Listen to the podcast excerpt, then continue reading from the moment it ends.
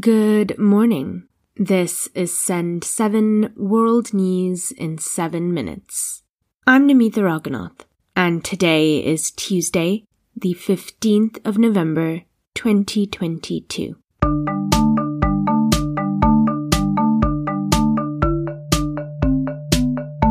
Starting in Europe today. In Ukraine, President Vladimir Zelensky visited Kherson after recapturing the city. Kherson was captured by Russia in March, weeks after the invasion began. Ukraine regaining the city is a major setback for Russia, though Moscow insists it remains Russian territory. Mr. Zelensky spoke to Ukrainian soldiers during his visit. I'm happy we are we are in Kherson, and uh, so you see the reaction of the people. I think that is the answer. We are not preparing the reaction of the people. People waited for Ukrainian army, for our for, for our soldiers, for all of us. In Slovenia, liberal rights advocate Nataša Pirc has won a runoff to become Slovenia's first female head of state.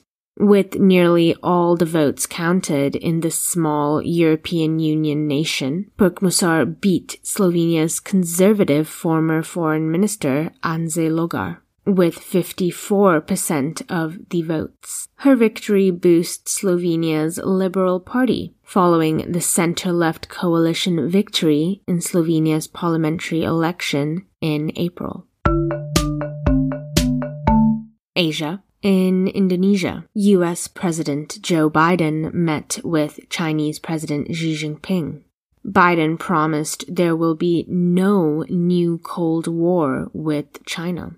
Biden also said he did not believe China would invade Taiwan. It was the first in-person meeting between the two superpower leaders since Biden took office.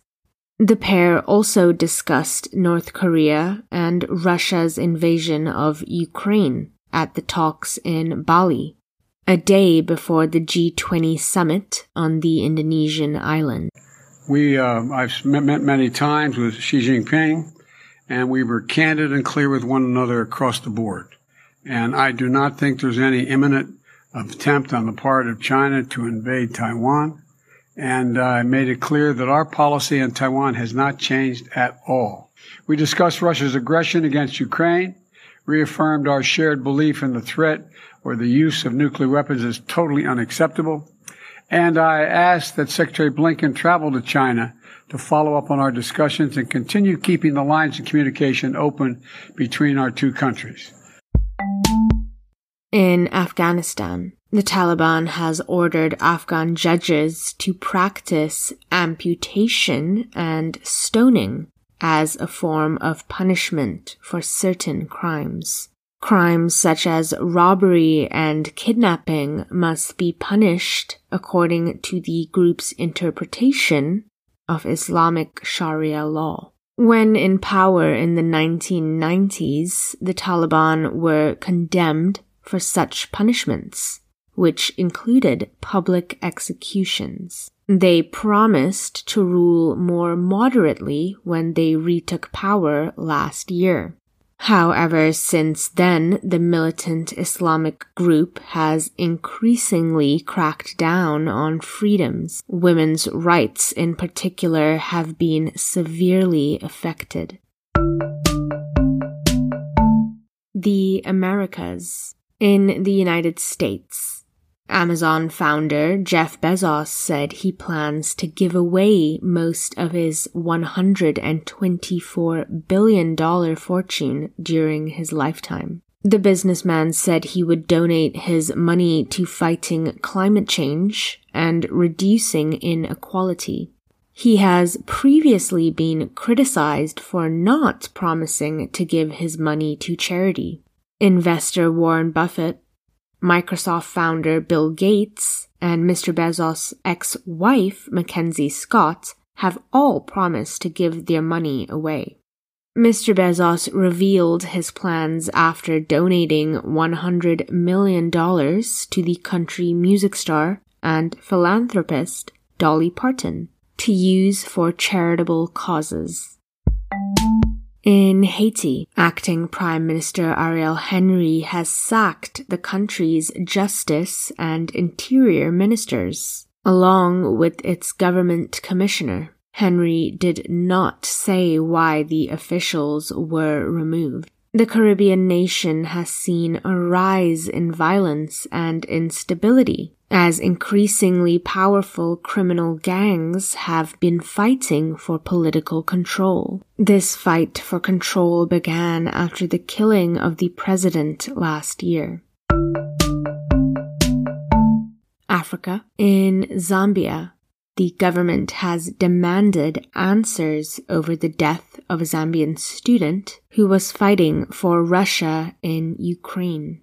The 23 year old, a student at the Moscow Engineering Physics Institute, had been serving nine years in jail for a drug offense. He died in September, but Russia has only just informed Zambia's government. In South Africa, there has been calls for pit bull dogs to be banned as pets. It comes after an eight year old child was reportedly attacked to death last Saturday by a pit bull. South Africa has one of the highest percentage of deaths related to dog attacks in the world.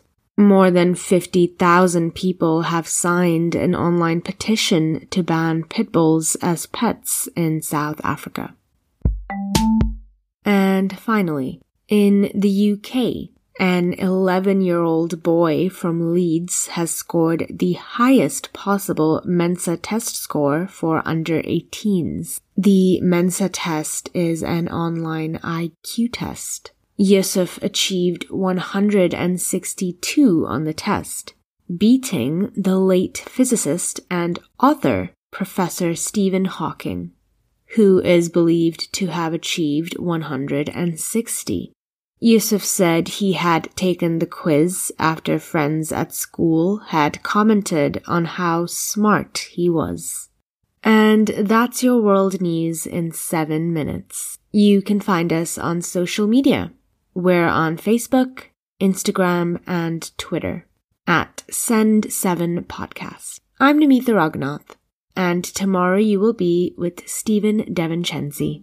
Have a lovely day.